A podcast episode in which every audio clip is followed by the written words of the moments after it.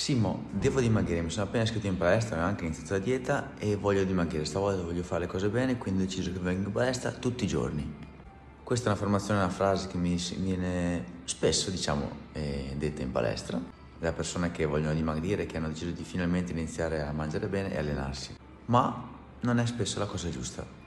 Infatti, se sei una persona che non si allena da tanto tempo, magari si è allenata in passato, ma che non si allena da tanto tempo, a maggior ragione che sei proprio neofita in palestra, iniziare perché hai fretta per dimagrire allenando tutti i giorni potrebbe essere più controproducente che altro.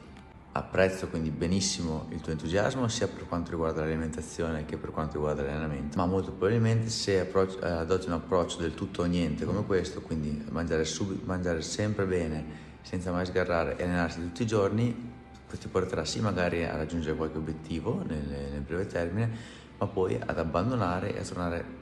a riprendere i chili persi magari con anche gli interessi.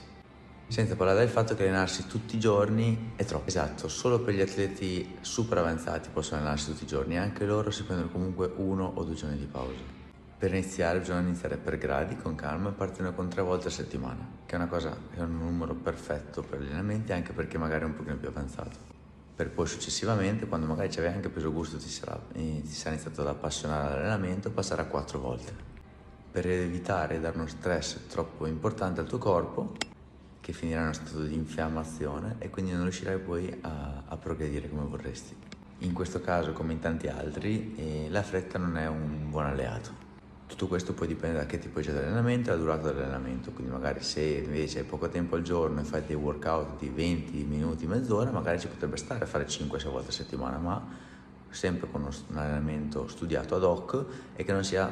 troppo pesante ogni giorno. Inoltre, tre volte a settimana non vuol dire che gli altri giorni della settimana non devo fare assolutamente niente, assolutamente niente magari una bella camminata o comunque cercare di avere uno stile di vita attivo, quindi non stare seduto tutto il giorno, quello sicuramente sì è un'ottima idea, è un ottimo consiglio che ti do.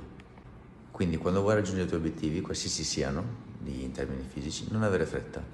mangia bene, allenati, fai uno stile di vita sano, cerca di muoverti più, più possibile nel giorno, ma non esagerare perché il troppo stroppia e finirai per stancarti, finirai per inf- infiammare eccessivamente il tuo corpo e finirai per non raggiungere i risultati nel lungo termine. L'obiettivo non è il breve ma il lungo termine e trasformare l'allenamento e l'alimentazione sana nel tuo stile di vita.